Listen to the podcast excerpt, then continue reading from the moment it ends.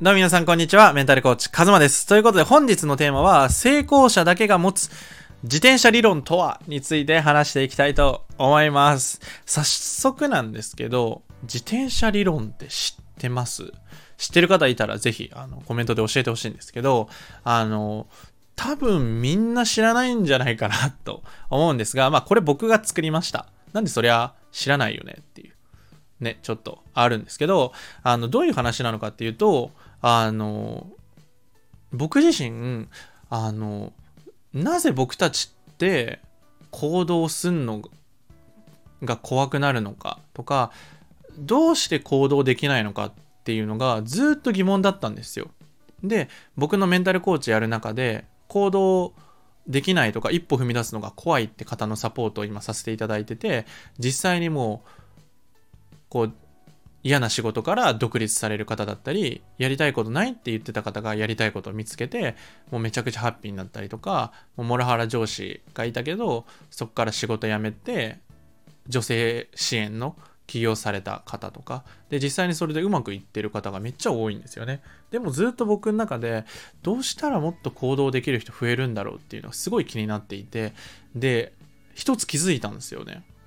この自転車理論っていうのをインストールしてる人ってめっちゃうまくいくし、これ知らない人ってずっと同じとこにいるなっていう。で、僕もそうやったんですよね。もう1年ぐらい頭で分かってるのに、イメージできてるんですよ。あ、これやればいけるなっていう。でも、なんかずっと寝てるとか これしたら絶対変われるやんって自己、こう、自己啓発本読んでるのに、ボケーっと YouTube 見てるとか、そういうのめっちゃあったんですよね。で、まあ、自転車理論っていうのを早速解説していきたいんですけど、あの、イメージしてほしいんですけど、いきなりちっちゃい時に、はいって自転車渡されて、さあ、こいでみなって言われたら、焦げますっていう話なんですよ。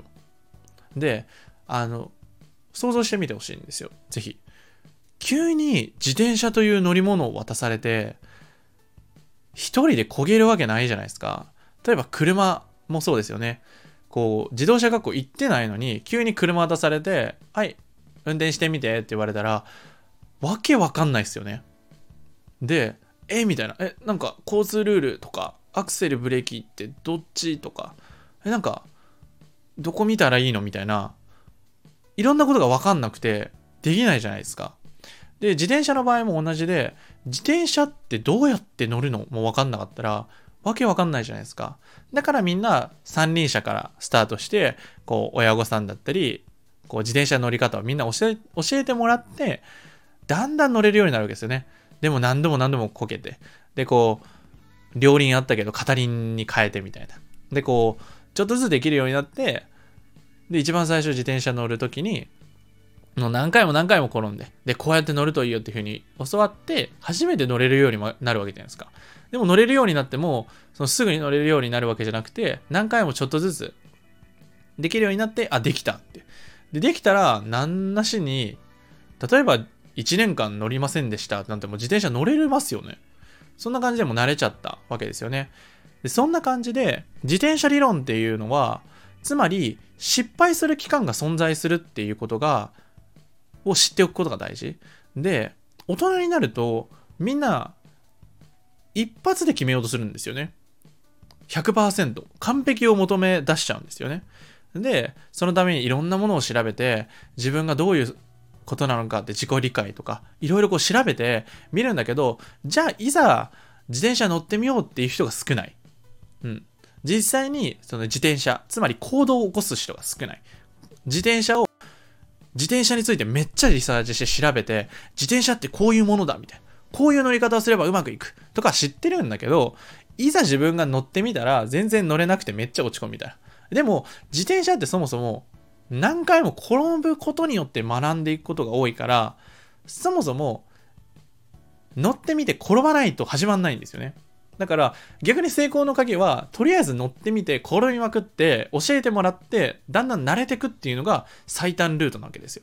でも僕たちってこう失敗しないようにあらゆる物事を想定して失敗しないようにするためには自転車一発で乗るためにどうしたらいいんやろみたいなのをめっちゃ準備するんですよ。でも成功する人ってもうすぐにチャリ乗るんですよ。渡されたら。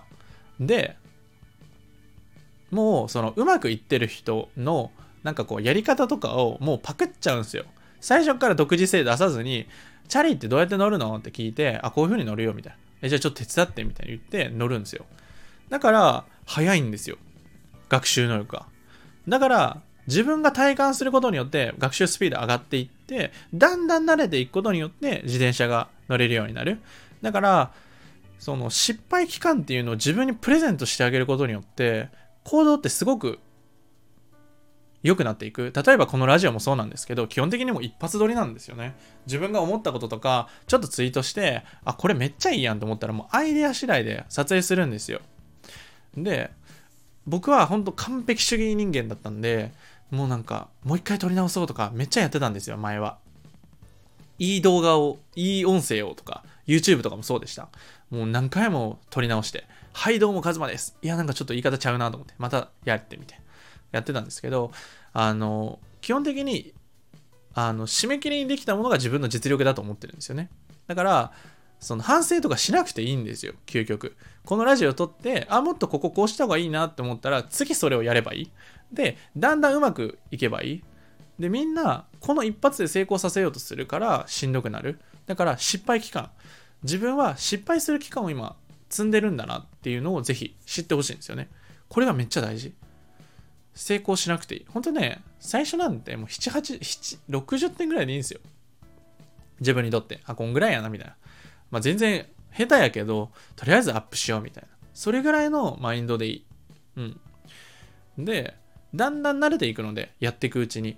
何でもそうじゃないですか。例えば、シャリもそうでしたけど、例えば、新しいことを始める。急に登山始めますってなったら、わかんないけど、ちょっとちっちゃい山登ってみようって思ったら、あ、なんかこのギアいるなとか、これがもっとあった方がなんか楽しくなるなとかあったら、だんだん増えていくじゃないですか。その趣味とかも、最初はちょっと始めて、だんだん物増えていくみたいな、こうゴルフやってる人とかもあるあるじゃないですか。なんか、これいるんみたいな。でもな、これあったらちょっと飛ぶんよ、みたいな。そういうのあるじゃないですか。そんな感じです。だから、最初は別にちょっと始めたらいいんですよ。で、失敗期間っていう概念を自分の中にインストールする。だから今日は、とりあえず試してみる。調べる時間は最小限にして、とりあえず飛び込んでみる。で、飛び込んでみることによって、おもろいかおもろくないかわかるんで、自転車とかもそうじゃないですか。だから、まずは試してやってみる。で、最初から一発で成功しようと思わなくていいです。だから、これやったらできるかもな、ぐらいのハードルでいいので、ぜひ飛び込んでみてください。あの、それだけでいいと思います。僕も、なんだろうな、クライアントの方とかといろいろこう目標設定するんですよ。でも、あの結局一歩踏み出すのはとりあえずじゃあ今日やってみましょうとかそういうこう約束を交わした時なんですよね。なんか1週間後にやりますとか言う時ってもうできないんで、それはその人が弱いとか、メンタルが弱いとか、意志が弱いとかじゃなくて、人間は怠けちゃうものなんですよ。うん。だけど、やっぱりやりたいこととか理想を現実にしていきたいんだったら、その怠け者の存在をできるだけ最小限にして、そのできるっていうところやってると楽しいやんっていう方に慣れさせていくのが大事。だから、ちょっとずつ行動していくと、だんだん大きい行動ができる。だから最初から大きい行動しないのが大事です。なんか大胆な行動するとすごそうに見えるけど、実は意外と地道なことやってるよとか、あの意外と積み重ねてるよって。僕もこの最近はなんか話してて楽しいですとか言っていただきましたけど、ようになりましたけど、もう学生時代とかめっちゃ悩んでましたからね、全然思んないやん俺みたいな。誰も笑ってないみたいな。なんかしらけてるやんみたいな。めっちゃ落ち込んだりしてました。でも何回も練習してきて、で、どうやったら上手くなるのかなっていうのをいろいろ調べて、全部試してきたから、今の僕があるわけで、だからあの時に、なんか上手くなるために、めっちゃ本読もうとか思ってたら、話してないから面白くならないんですよ。話すの上手くなりたいんだら話した方がよくて。自分が、もししたいことがあるなら、それをまずやってみましょう。